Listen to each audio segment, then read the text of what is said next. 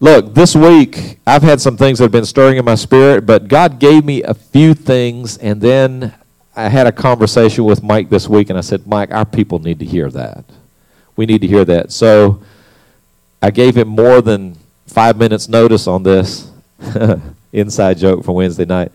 But uh, But I asked Mike if he would come and share what God puts on his heart, and we were having a conversation. I just know Mike's going to share whatever it is expanded from that that God gave him. So, Mike, would you just come and share with us, and you all be blessed? How is everybody doing? Um, let me just pray first, and then uh, I'll get started. Father, we thank you, Lord, for your word. I thank you, Lord, that your word is anointed. But God, I'm the vessel today, God, and I just praise you, God, that you've chosen this moment and Lord, as I step into the very purpose and the calling of God, I thank you, Lord, that your anointing resides upon that. And Lord, let your word, Lord, go into our hearts and touch the very crevices of who we are. In Jesus' name we pray. Amen. Uh, so David said we were having a conversation. So I thought about doing something and I didn't. I had to repent of it. So on Wednesday night, he was sitting there, and, and it was just, just about two weeks ago. I walked in and I had no idea anything was about to take place, and suddenly I just was given the floor just like, boom, Mike, I need you to share. I'm like, what? I didn't come to that, you know, conclusion when I walked in. So it was a little inside joke, and five minutes was really longer than what he gave me. Okay, so that was not really truth, real truth. That was a little bit of a skew of the truth, a little bit. So it was like about 30 seconds. that's, that's more like what it was. Right. So, so today, you know, we're asking for repentance, and we'll start at the top first. Anyway, that's a joke. we're going to start out with uh, Luke, and it's chapter 23, verse 34. And today I'm going to talk about a few things. I need God's help to be able to open this up and to be able to place it where it needs to be placed. Sometimes you get to subjects that are very, um, they're tender. There are moments when they're tender. And then you get to places where people can take things and run with it in a wrong way because of the way things are said. And uh, one truth is projected and another truth is not revealed. So that's, that's where I'm at, and I've asked God to just help me with this right here. But let's read this scripture right here. It says, Then Jesus, Jesus was at the crucifixion. They were, they were there putting the, those nails in his hand.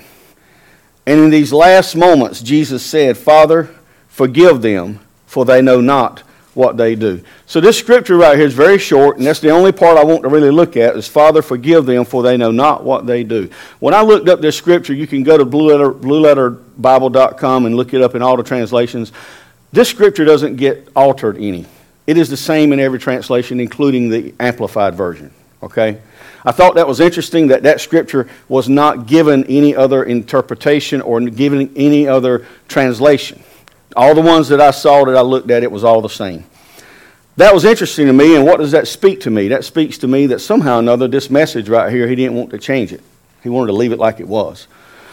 Well, when we look at the word father, that word that's in the original Greek there has a, it, has, it lends itself to parent. So when Jesus spoke to God, he could have, he could have spoken to him in many different ways, but he spoke to him as if he were his father, which he was.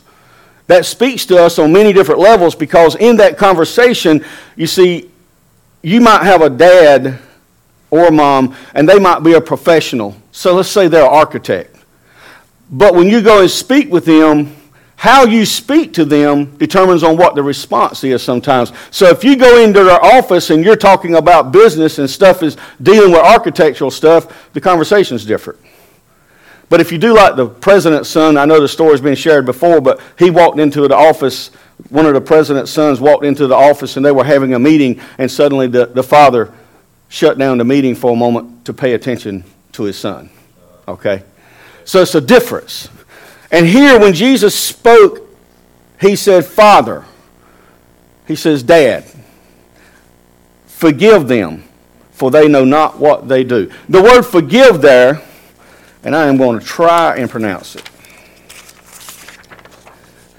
If I can pronounce it correctly, I've listened to it a half a dozen times and it still eludes me a little bit. Aphidomi, if that's close. I think that's close. the word there, it is, it is actually, the, the English language does not describe that word too good. Okay? So that word has, it was used when Paul was speaking of Christian husbands not sending away, that is, divorcing his unbelieving wife.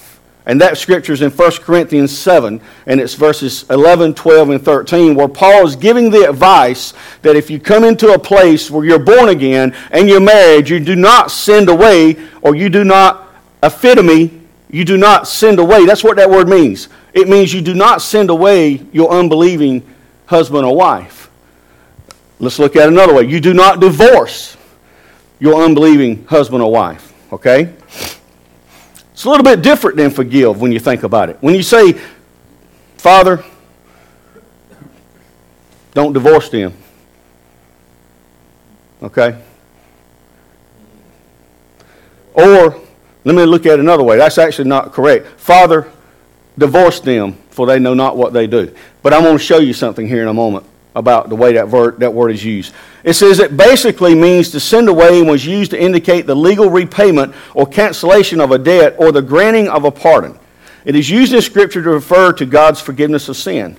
Through the shedding of his own blood, Jesus Christ actually took the sins upon the world and upon his head, and as it were, carried them to an infinite distance away from where they could never return. That is the extent of the forgiveness of our trespasses. And what, what this word is really meaning right here when he said, I want you to get the picture. So, humanity is crucifying the Lord. And we, we know in Scripture it talks about it talks about that had the princes of this world known, they would not have crucified the Lord of glory. Okay? But humanity was crucifying. Now, the question you got to ask is, and, and we're going to go somewhere with this, I just need to lay some groundwork here because this word right here is going to become very, very important in just a little while. So if I don't lay this groundwork, you'll miss some things. What happened was Jesus was looking from the cross, being nailed to the cross, taking upon himself the very sins of all humanity. And what's happening was is that these people, these rulers, they were crucifying the Lord of glory. Now, when he spoke to his father in this way, he said, "Father." Well, what that tells me is this right here. The word father there means protector. It means one that protects. When, when God came face to face, and if I could help you to visualize this, I believe, in my own opinion, okay, Jesus was laying on that cross, and the face of God was standing right in front of Jesus. And, and, and the face of a father seeing his son or his daughter being crucified, what does that demand? It demands justice. It demands justice. And there was a just father standing in front of Jesus. And as Jesus began to look, he saw the Father God. And the Father God began to, begin to just begin to turn on the inside. and all of a sudden, he just looks at him and he says, Father, hold on a minute.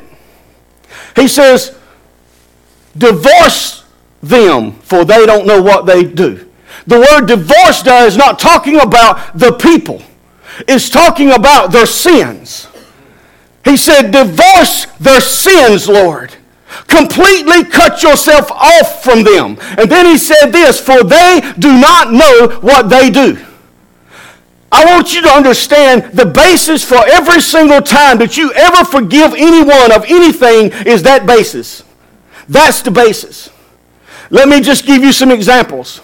There are people that rose up this morning there are young girls that rose up in a household and they got raped, and the person that did it knew exactly what he was doing. I can tell you that that person has to come back to this place where they begin to realize that person that did that harmful atrocity, did that harmful crime, has no understanding or knowledge of what the future consequences of that is in regards to their life. The reason why is that they are not God. You see? They're not God. They cannot see into the future and see what they're doing, even though what they're doing, they're doing intentionally. There are people that have been murdered. I got a neighbor. Her brother was basically murdered in an altercation. Was stabbed to death right here in Wilson. How would you feel if you woke up one morning and you found out that a family member that you were close to suddenly was taken, their life was taken because of an act of someone else. Let me just share something with you. In this world that we live in, there are things that will happen. You will not always be able to explain those things. You will not always understand why something takes place. Why good things happen to bad people is something that we cannot always explain. You have to set that question aside and not try to use that question in your answer as to how you respond. Because what happens is when you begin to respond as to why something happens, you're always the one that's looking for the answer. You're not necessarily turning to the answer. The only way you can turn and forgive someone that has done these things or done something towards you is to understand this principle. this principle is powerful. It's what set me free. I was 25, and I know I've shared this before, but for the sake of those that don't know, I was 25 years old before I ever forgave my own dad. Okay? I'm adopted on my dad's side. That means this right here. I want to explain to you what that means. That means the man that actually brought me in this world, in, in, in this world, he signed a piece of paper with his name, and he says, for whatever reason, now, okay, I'm not judging what he did. I'm going to share something about that in a minute. for whatever reason, because the reasons didn't make any difference to me, for whatever reason, he signed a piece of paper and says, I do not want you. That's what that piece of paper means to a child. That doesn't always mean what happened. But to the child that receives that piece of paper, it means one thing I do not want you. Okay? The other side of that may have been an 18 year old that was immature and didn't understand what was going on and had too many things on his plate and made wrong decisions and was immature and made a very wrong decision that he could never correct. But I didn't see that. That was not what I got. What I got was a piece of paper that says, I do not want you. I didn't see past anything else because I saw intentionality that was very clear to me. What I was saying to you is this right here. My vision was impaired because of what I saw, not necessarily what was the true picture. The other side of it was at 25 years old, I was right here at this church and spent time in a classroom when someone was giving their testimony. And I learned something that night that I had never learned before. Forgiveness is a decision, it is not a feeling. It is not something you come to by certain prodding, it is a decision. It doesn't mean that all the feelings will go away that you're incurring. It means you must decide to forgive. And you do it based on this. They don't know what they're doing. They don't know what they're doing. That doesn't mean that their, their, their, their, their intentions were not real. It doesn't mean that we don't have murderers that in, that decide to murder someone just in sheer evil doesn't mean that.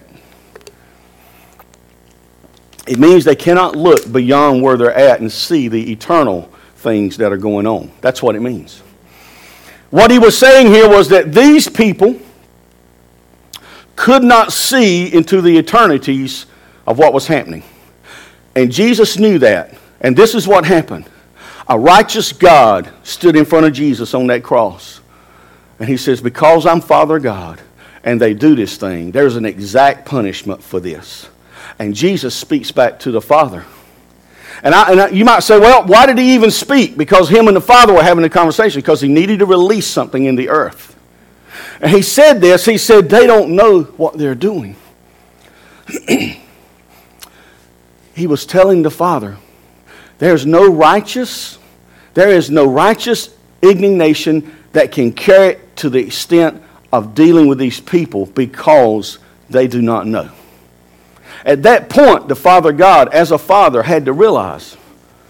Now, can you imagine, just to put it down to where we're at, what if you had a child in your home? He was your child.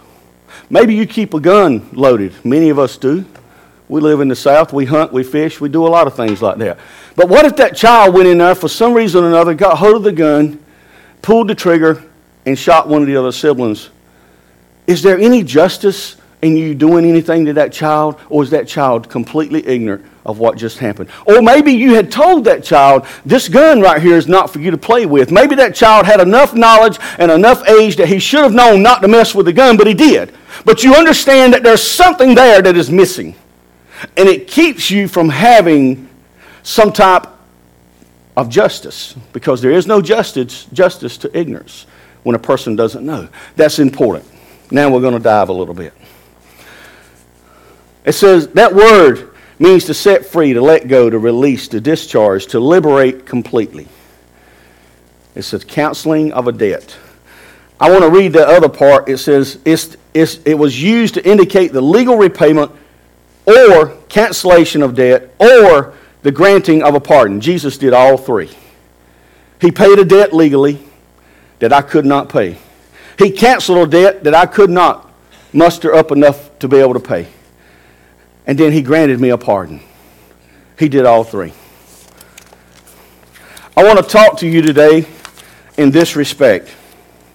We're going to describe pride and we're going to give it a definition, but a scriptural definition.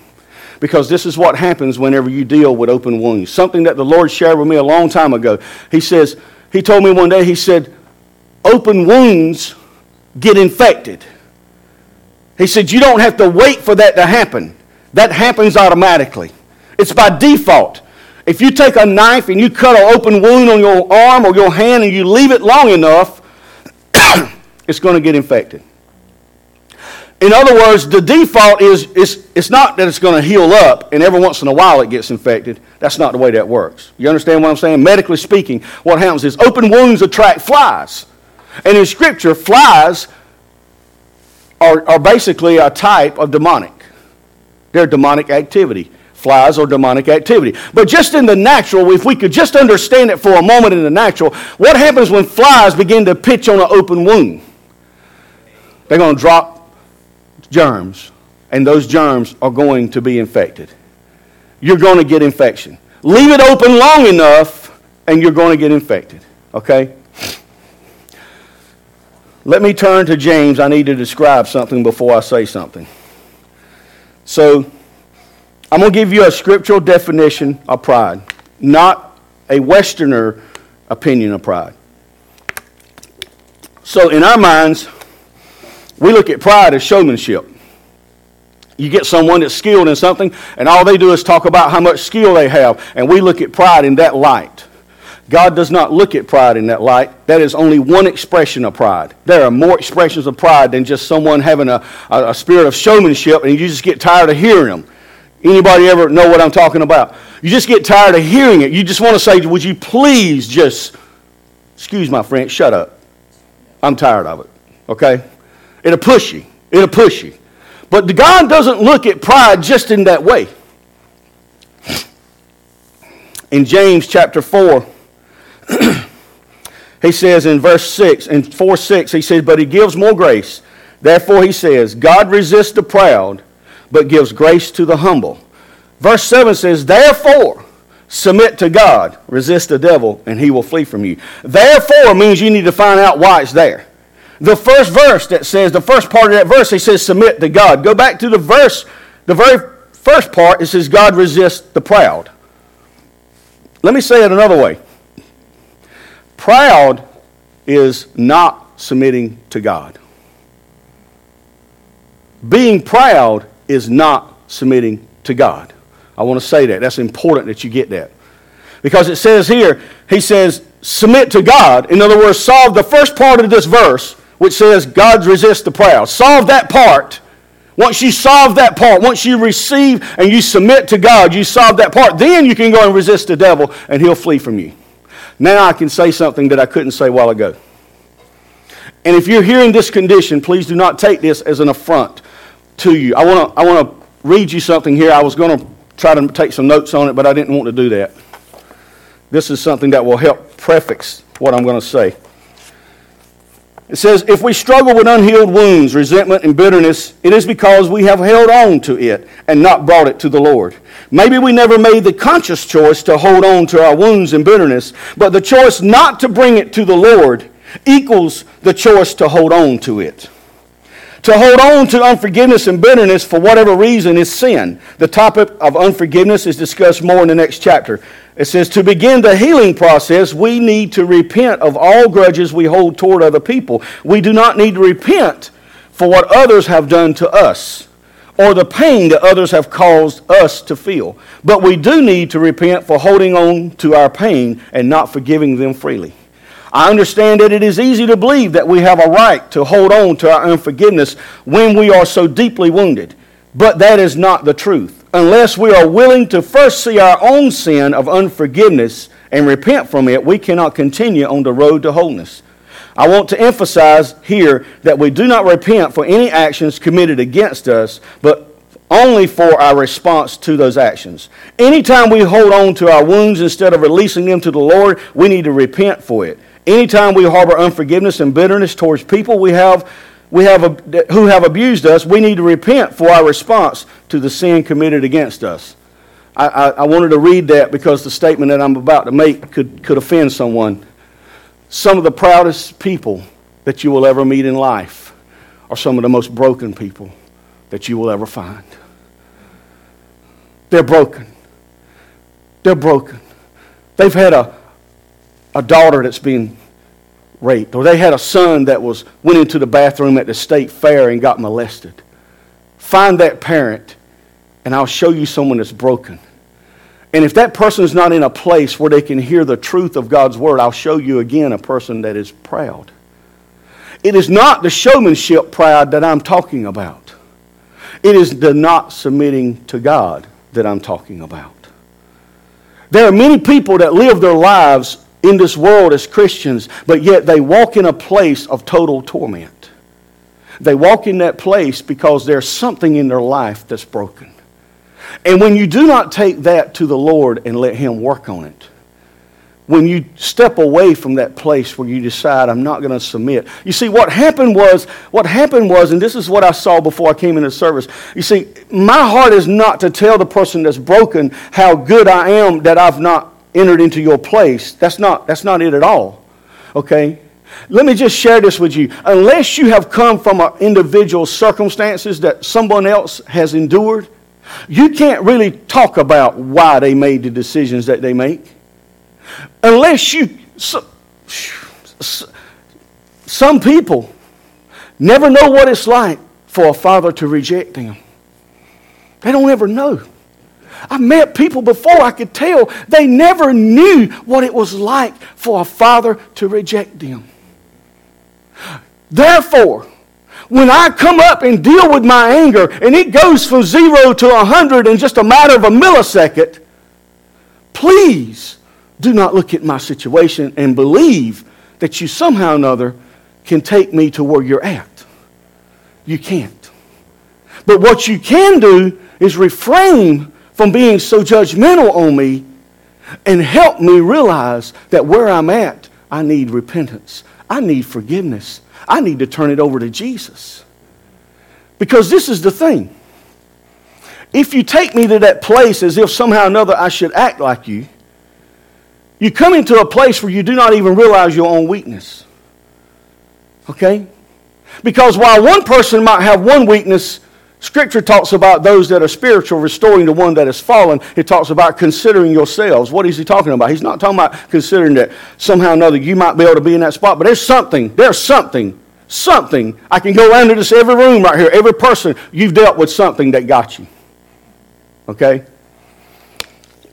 Might not be the same struggle. That's why you can't look at a drug addict. I get frustrated sometimes when I see people that continually do things that continually hurt their lives, hurt their lives, hurt their lives, and then yet I can't put myself there.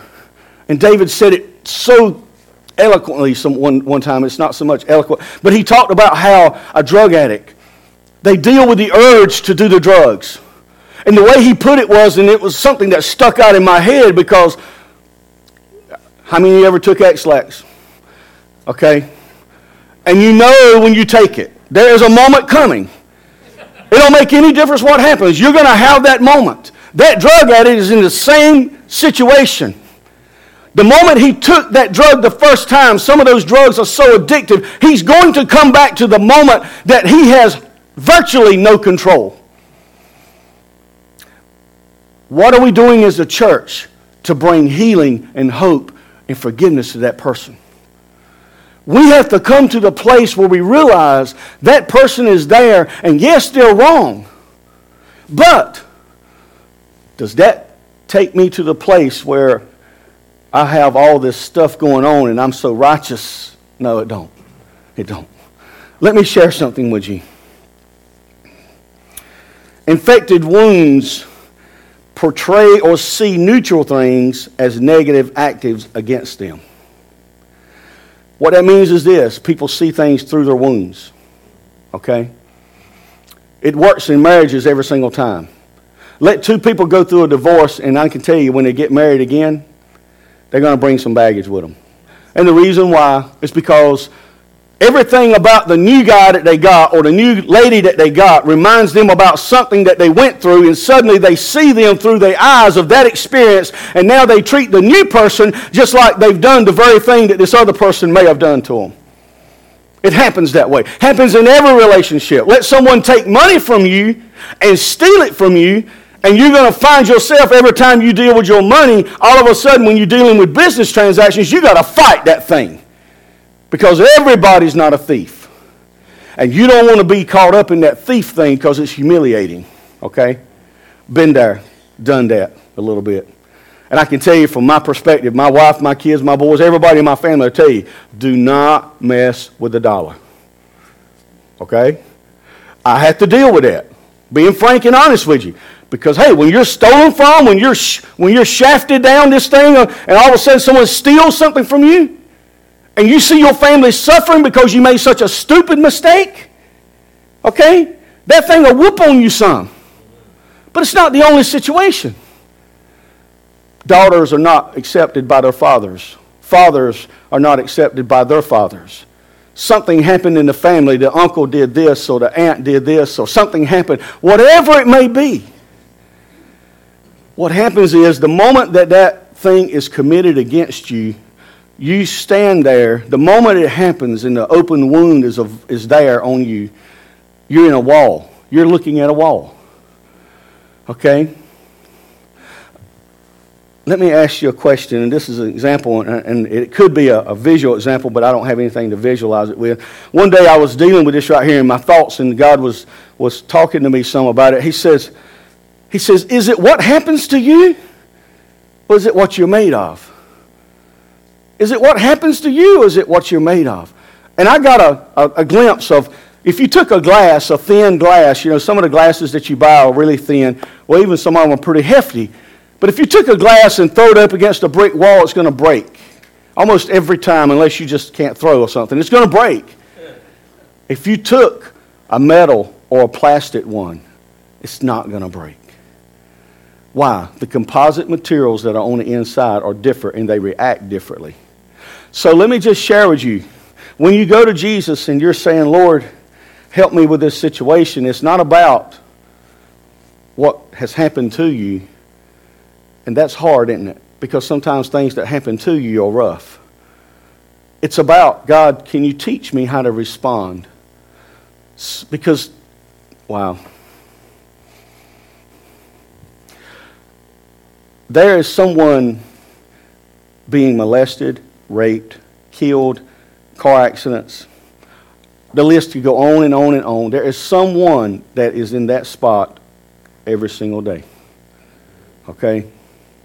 That does not negate the fact that if you are in that place in the hurt that you're experiencing, that does not somehow or another callous over or put you to a place where you somehow or another just look at it and say, well, that, that really does hurt because that's just telling me that mine don't matter. That's not what that's doing. That's not what that's doing. What that is doing is bringing an understanding we live in a fallen world. We live in a fallen world, folks. This thing is not wrapped up yet. Now, I'm going to cover something here that I think that, that I need to say because I've been in those places when my world dropped. Okay? I've been in those places. I was in one just, just a very short time ago when my world just completely dropped. I, I, I, can only describe it to you. Have, you. have you ever been walking along somewhere or another and everything seems perfect? Nothing is out of order. And all of a sudden, beyond your understanding or knowledge, something happens and you trip and fall. And everything, you just end up on the ground. Okay? Oral Roberts' wife passed away like that, walking down through a parking lot with nothing going on out of the ordinary, and she passed away because she fell and hit wrong. All right? But life is like that sometimes. Sometimes you get into a place where everything is perfect, and all of a sudden something happens, and when it happens, you don't have any idea how that event got into your life, and you really don't know how to change anything that's happening. Suddenly you're out of control. This is the moment that you have to reach.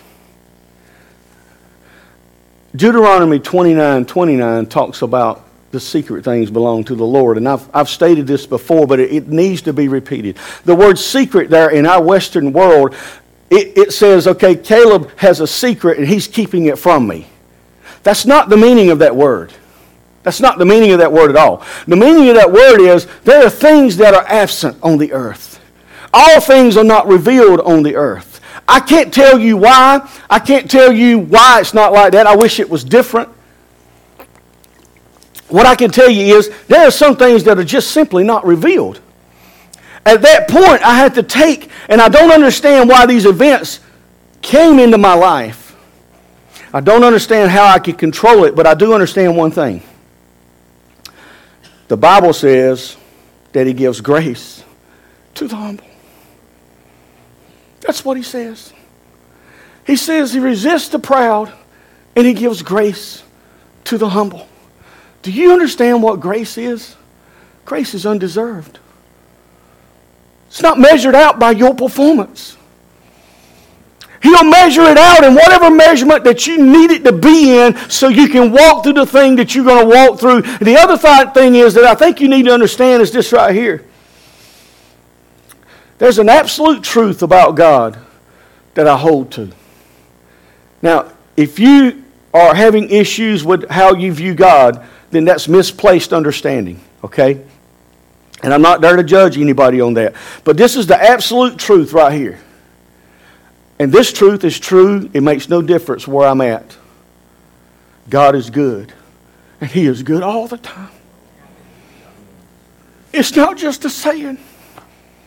It's not just a saying. And when I take that truth and I, I, I take it and I, I, take it into my heart and I say, God, you are good and you are good all the time. And I don't understand why these other things happen. I don't understand why come people's daughters are raped and why come somebody woke up this morning and had an AK-47 to their head and they got their head blown off and the other children were allowed to see it. I don't understand those things. I don't. I don't understand. I don't understand why some people make it in certain situations and others don't. What I do understand is one simple truth. It is the truth of everything that I am. He is good. He, is good all the time. Every single day of the week, He is good. When I take that truth, the situations that I go through, the things that I'm involved in, uh, the things that somebody else is involved in, comes against that truth. And what I can tell you is this right here. At that point, when I take that truth, my circumstances quit dictating who my God is. And what we got a lot of people around here in the Christian world, and every time something's up, it's good, and when it's down, it's bad. When bad things happen to good people, I don't know why people get sick and don't get healed. I can't tell you that. I just understand one thing. This Bible right here says he's good. I don't know. I can't sit here and tell you. I can't answer your questions on some things. I only know one single truth. He's good. He is good. And he has not changed. Because he's not changed, when I start looking at who he is, I can start looking at him who he says he was. You see, we sang that song, He's a miracle worker. I don't know why everybody don't get a miracle. He's a waymaker. I don't know why some people don't get away. I don't. But it, what was the other part? He's a miracle worker, waymaker, keeper. promise keeper. I don't know why in some situations it looks like the promise wasn't kept. I don't know. I don't know. But it's who he is that I look at, not what he does. when I start taking my circumstances and start equating them out and try to measure them out according to certain things that are happening or not happening, suddenly I begin to lose my way. But whenever I understand this is who He is, it's who He is. By the way, I, am I'm, I'm going to blow your mind on this right here. It'll be something you can think on. So I have a little bit different viewpoint on some things than what I used to have.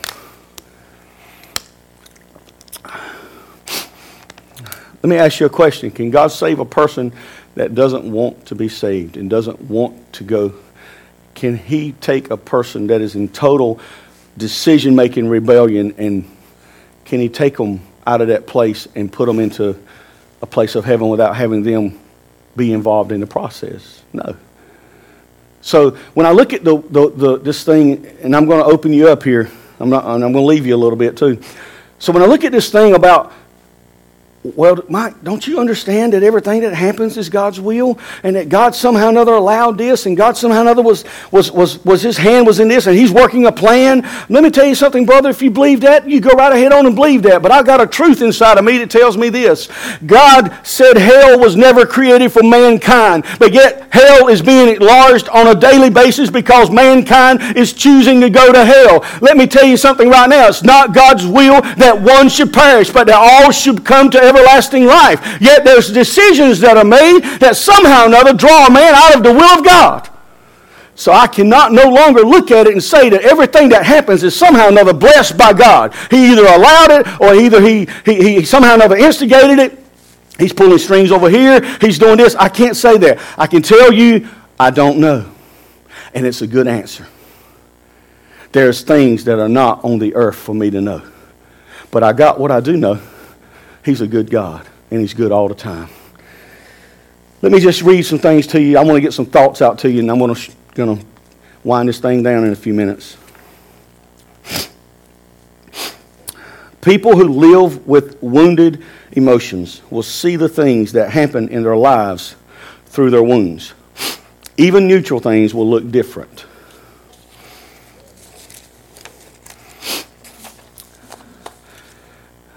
People who live with unhealed, wounds react to situations with inappropriate reactions. They will interpret the action of others toward them through the wounds they carry inside.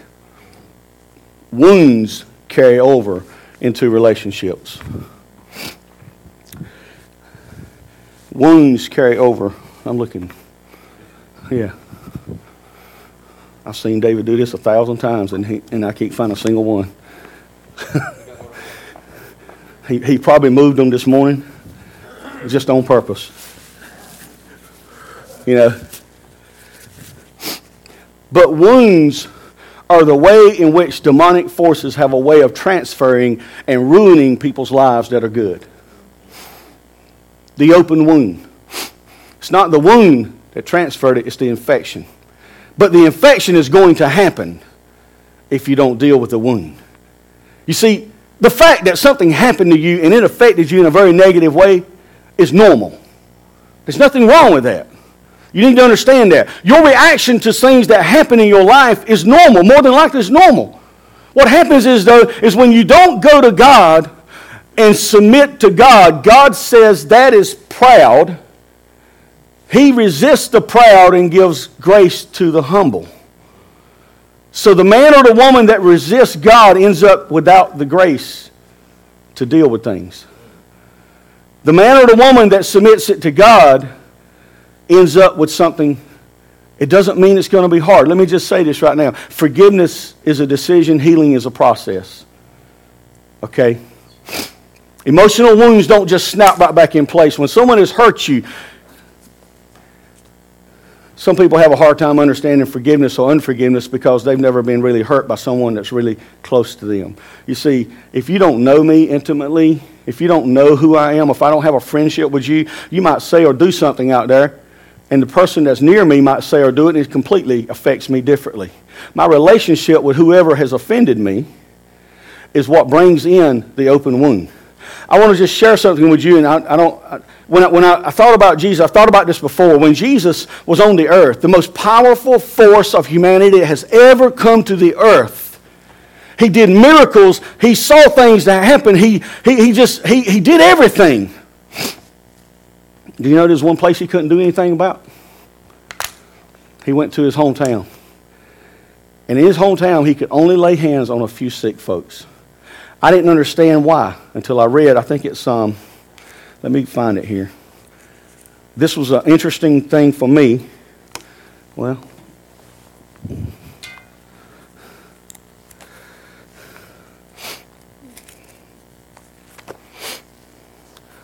okay. I thought I marked it. But in that particular scripture, it talks about they were offended at him. And I realized the offense is what kept the most powerful thing on the earth from operating in that town. They were offended at him. Let me, let me, man, I. Mm. Why were they offended at him? Because when they looked at him, he was the carpenter's son. He was the son of Mary and Joseph. He was the son. He, they had a perimeter around him based on what they saw. And when suddenly this guy comes forth and he's bring, bringing something that's miraculous, they're like, wait a minute, you're just this guy. This happens all the time, it happens in families. You get labeled with a certain type of demeanor, okay? You get labeled because of your attitude, and then suddenly nobody can look at you and think that God can bring you from that to where you are now, okay? I've had some of that in my own situation, but now I've seen God turn it completely around. And family members, they didn't mean to do it. They didn't understand it, but family members didn't know somehow or another I was labeled because I was careless, I was reckless, I drove like somebody didn't have no sense. I was, you know, I did a lot of things, and suddenly I got labeled, and suddenly I could never mature. And then one day, all of a sudden, everything turned around. And God brought me out of that thing, and He put me in a place that now, when people, yes, 13.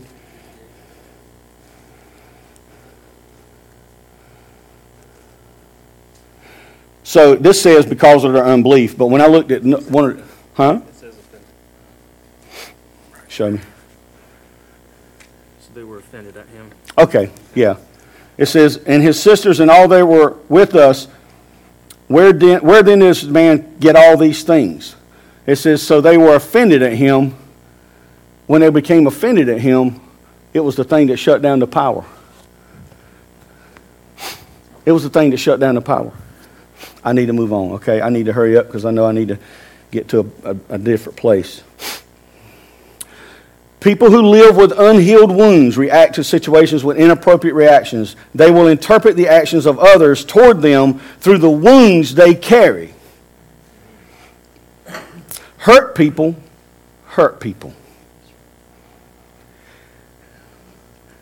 You can have relationship situations going on with marriages, father and daughter, father and son, family members. It can all be about.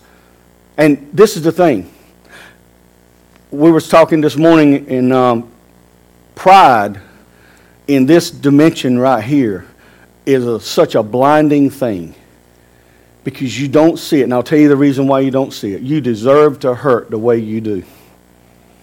You do. Someone does some things to you, you deserve to hurt. It hurts. If you've lost someone to sickness or you've lost someone to a, a situation or accident or whatever, you deserve to hurt because it hurt. It was against what you believed. I go back to Deuteronomy. I don't know. But it does not challenge who my God is. I lost people in my family. Okay?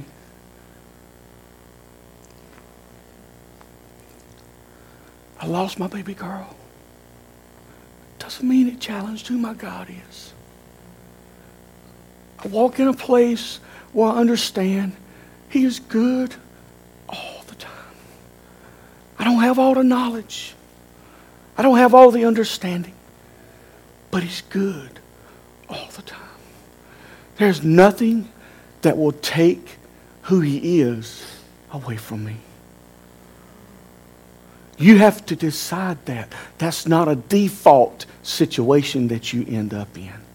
When you're dealing with forgiveness and people that have hurt you, it's not by default you're going to just come out and be this nice little Christian. Oh my goodness, I'm going to forgive you and everything's all right today. You can do it again tomorrow or you can do it again this afternoon and it's okay because I'm going to be the nice little Christian.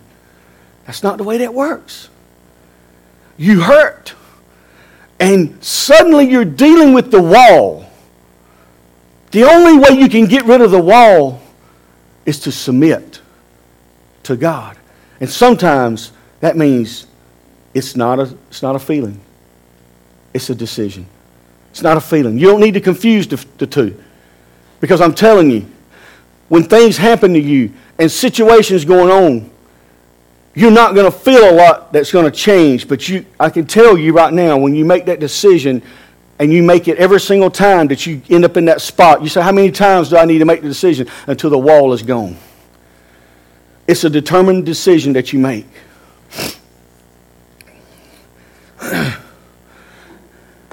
when dealing with each other, especially with those who are still wounded, we must never forget how gracious the Lord is with us. Keep our own weakness in mind as we deal, as well as the goodness of God. Understand you may act the very same way that they reacted.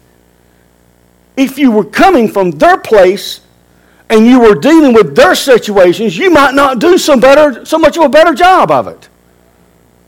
You might not. You say, Well, I'll never be a drug addict. Maybe your dad beat you till you didn't have good sense, and maybe the only thing that you could do was deal with the pain through something that someone gave you. You might not be such a good Christian in that spot. You can talk about how you'll deal with it, but that's only from the advantage point. What if you're not in the advantage point? Come on. How many times do we look at the, those that are broken and we look at their situation? So I just know what they need to do. They just need to trust God. What if it's cancer in your body? What if the doctor come to you and told you you only have six months to live? I mean, I remember when Miss Elizabeth was going through stuff, and I was like, my heart went out because I'm like, oh my God, you don't think about that. So don't be so critical on where someone is right now. And the other thing is, don't look at their situation and say it's hopeless because it's not. It's not hopeless. It don't make any difference to me where they are. It don't make any difference to me. I can't tell you the future, but I will tell you this. Their situation is not hopeless. It's not helpless. It's just not.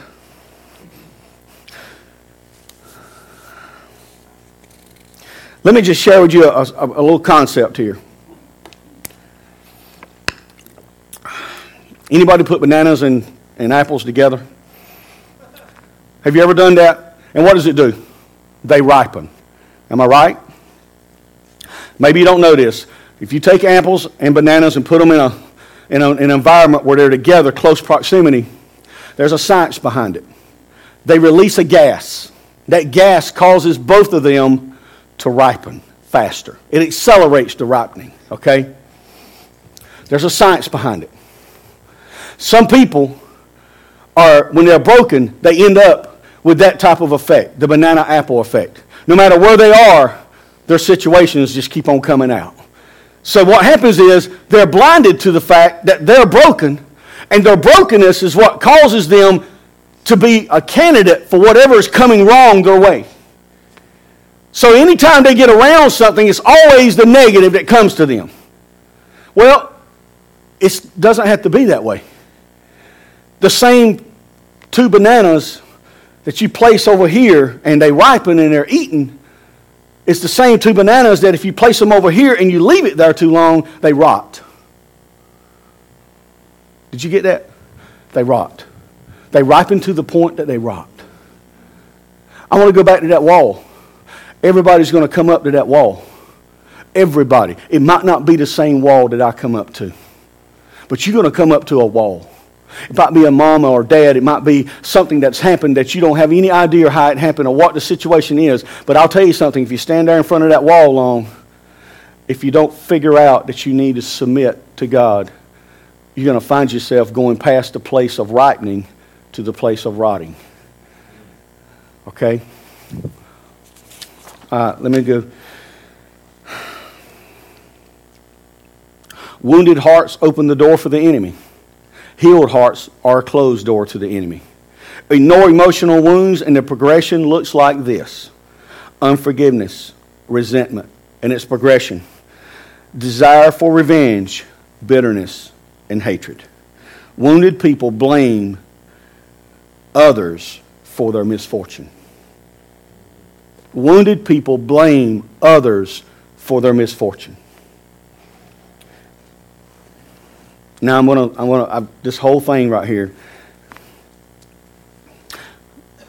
When I say this, I want you to keep in mind that you could be in that person's spot.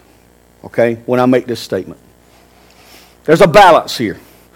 And it says this says we don't help those who have become bitter by just sitting and listening to them.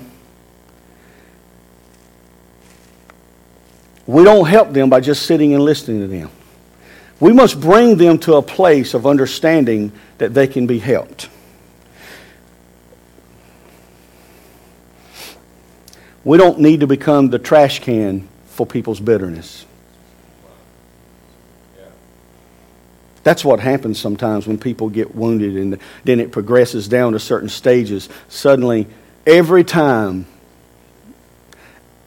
I've been there, so I'm saying this with my heart. Every time you're around them, it's about their better place. And it's like it just spews out.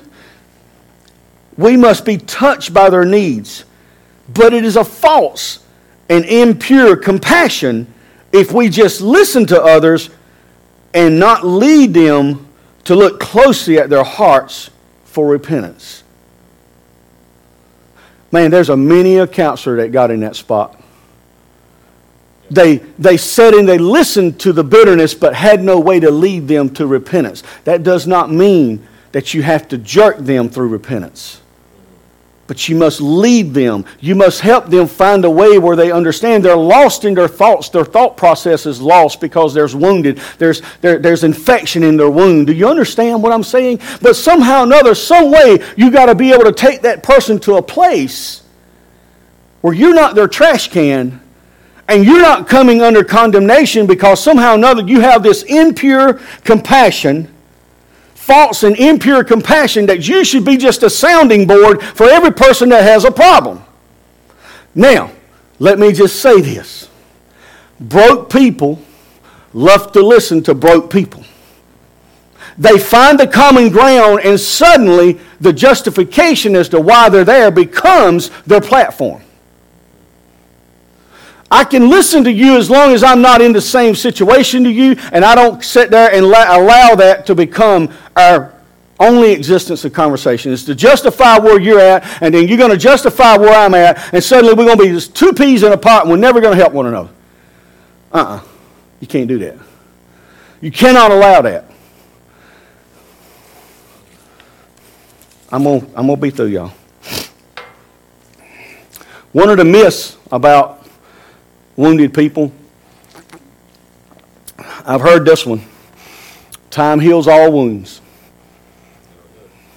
Time don't heal anything. Time doesn't have a healing agent in it. It doesn't have a healing agent.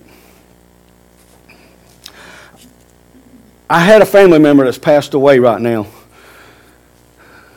And I, I, will refrain from telling you anything else other than that. But this individual and it's something that I've seen in families, is, is not just mine, but others. This individual could be in a spot where you could be talking and everything would be great, and all of a sudden you would mention another person's name that something had went wrong with, and all of a sudden that person would leave emotionally where they were and go back to the very moment that they were originally offended. I saw that time and time and time and time again. I finally realized what it was was an open wound. It never healed. Up until just a few months before she passed away, I think everything was fine but it was still healing. It started healing. Because after a while, you just start to think something's got to change, you know. But this person, though, what I noticed was this right here. It went from emotions to justification to revenge to bitterness to hatred. It just went down that progression. Okay? Forgiveness is a choice, but healing is a process. And let me just say this right here. You don't ever get to enjoy the process of healing until you made the choice. You don't ever get to enjoy the process of healing until you made the choice. Forgiveness is a form of death because you're going to die to the very act of understanding that somehow or another you have a place to where you can justify and have a platform for feeling the way you do. It's a form of death. This word that I talked to you about, it, it is um, 52 times in the scripture. It's, it's, um, it's translated as leave. 47 times as forgive. 14 times as suffer. Eight times as let. Six times as forsake. And six times let alone. Okay? It's all about letting go of that place I want you to understand what happened on that cross was Jesus set a, he set a pattern for forgiveness.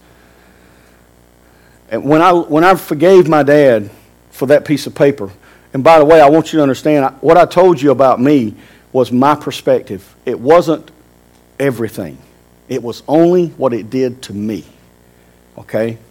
It took me years to figure that one out because I sat in that place where it was all about me because of all the pain that it, it demonstrated in my life. But this is the thing if you're the offender or if you're the offended, both need to come to Jesus and allow God to work. And this is the other thing I want to say. I haven't covered this a whole lot, but if you're in that spot where you've been the person that has been the intentional intentionality of offending someone and you were the person that committed some atrocity or, or, or whatever and you kind of knew you know because what happens is once you get hurt you hurt once you get hurt you hurt people you don't realize it but you do what happens is if you're that person you can be forgiven for where you're at in that spot and if you decide that somehow or another God cannot forgive me because of all the wrong things I've done, then you have just entered into pride, a scriptural definition of pride, because the Bible says to submit to the Lord is to, if you do not submit to the Lord, it's pride. So if you believe that your sins are greater than the blood of Jesus and the sacrifice, that's called pride. It doesn't mean you're a showmanship. It means you're stepping into a place where you're not submitting to God. And we all have our reasons as to why we don't submit to the Lord. Sometimes it's too much risk, sometimes it's costs too much here, or sometimes it's because of this, or you don't want to face this individual. It doesn't make any difference. I don't care why you're in that spot. If you get to the place where you do not turn over God, turn over to God whatever it is you're dealing with, that is called scripturally pride. Okay? I'm going to close. I know I need to hush. I'm going to just give you one more little thing here, and then we're going, we're going to stop. You remember the, uh, the guy that owed so much debt? He went to his king and he begged him and says, Lord, just give me some time and I'll pay him. Okay? And then later on, when he got, he got some uh, reprieve, he basically got completely let go of his debt. Um, there's a lot of math equations out there that are talking about that, how much it was and everything. I like this one. I don't know if it's true or not. I'm just going to share it with you, but it kind of illustrates my point, and it was something I actually researched out. So the guy that came to his king, he says, Lord, I owe y'all this money and I can't, I can't pay it. He says, just give me time and I'll pay it. And the king looked at him and had some compassion on him. And what he did was, he forgave him of the debt. The word forgave there is that same word he divorced him from the responsibility of that debt. Okay.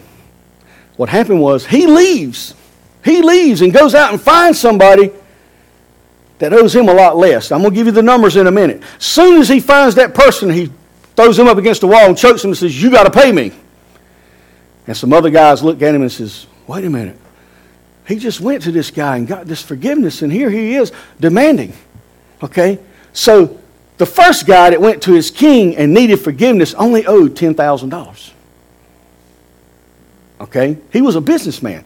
$10,000 wasn't a lot of money for him to pay because, no, I'm sorry. The first guy that went to the king, let me retract, back up, back up. We erased that part. The first guy, the servant, went to his king and he says, I owe you this money, but I don't have, I, I don't have it. Just give me time. He owed him, oh, I got it right here, $6 billion. The other guy that he choked and put him up against the wall and says, You got to pay me, owed him $10,000. Okay. What is the point of that whole story? They called him a wicked servant. Why was it called? Why was he called a wicked servant?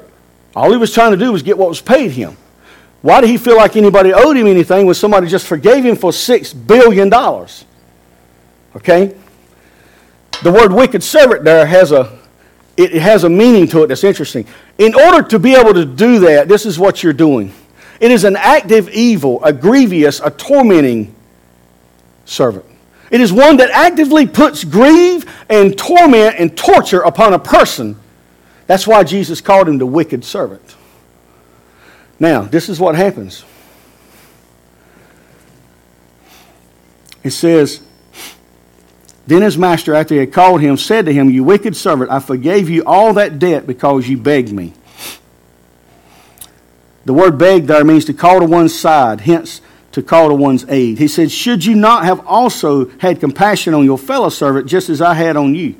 And this master was angry and delivered him to the tormentors until he should pay all that was due him so my heavenly Father will also do to you if each of you from your heart does not forgive his brother for his trespasses. What is he saying here? You open the door to tormentors in your life. Why did why did why did he why did he put him in he said he, he put him in the place of tormentors. He put him in the place of jail. He put him in jail. Why did he do that? Because he stopped the wickedness. He had to stop the wickedness toward the servant that owed the little. What happens is, if we don't realize it, we actually open our doors up to things to stay in our lives because we're trying, we're looking at the other guy and we're looking at the drug addict or we're looking at the guy that's here and there and we're saying, okay, y'all guys can stand, we're fixing to close. You say, well, I think I know why you're there and I have all the answers, and really we don't. Okay? Today is a very somber thing. I want you to take it home. I'm not going to take time to, to go any further in this right here. I, I just need to hold up. Um, I just want you to understand that if you're broken here, my heart is not trying to tell you how you need to do things. What I'm trying to tell you is it is normal for you to come up against a, a barrier and for the wound to be opened. Also, what I'm trying to tell you is, is that if that wound doesn't heal, infection will come. And when infection comes, it runs rampant into a human body, just like in the natural. And I got to say one more thing, and I, am going to I'm going to close with this. Okay, and I'm sorry, but David had an experience out here at the church one time. He very lightly touched and put something in it was a pair of scissors. Okay, he just hit his thing and just broke the skin a little bit, and from that he let it go. And it wasn't long before he had a streak running up his arm, and he had to go to the hospital and get it straightened out. So sometimes little things that you let go are major, major players in what you're dealing with.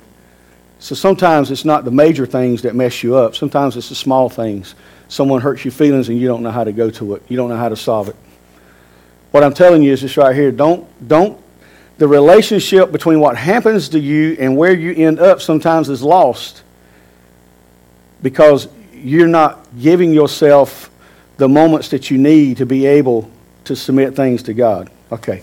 Father, I thank you, Lord, for the Word of God. I thank you, Lord, for them taking this Word, God, and beginning to do something with it in their hearts, Lord. Let it change our lives, Lord. Let it bring us, Lord, a compassion on those that are broken, but God, let it also deliver a message to our hearts, God, that if we're broken, Lord, that we know how to come to you and say, Lord, would you just help me? Would you just help me? Lord, help me to submit everything to you, God, in prayer and in dedication. In Jesus' name we pray. Y'all guys have a great afternoon.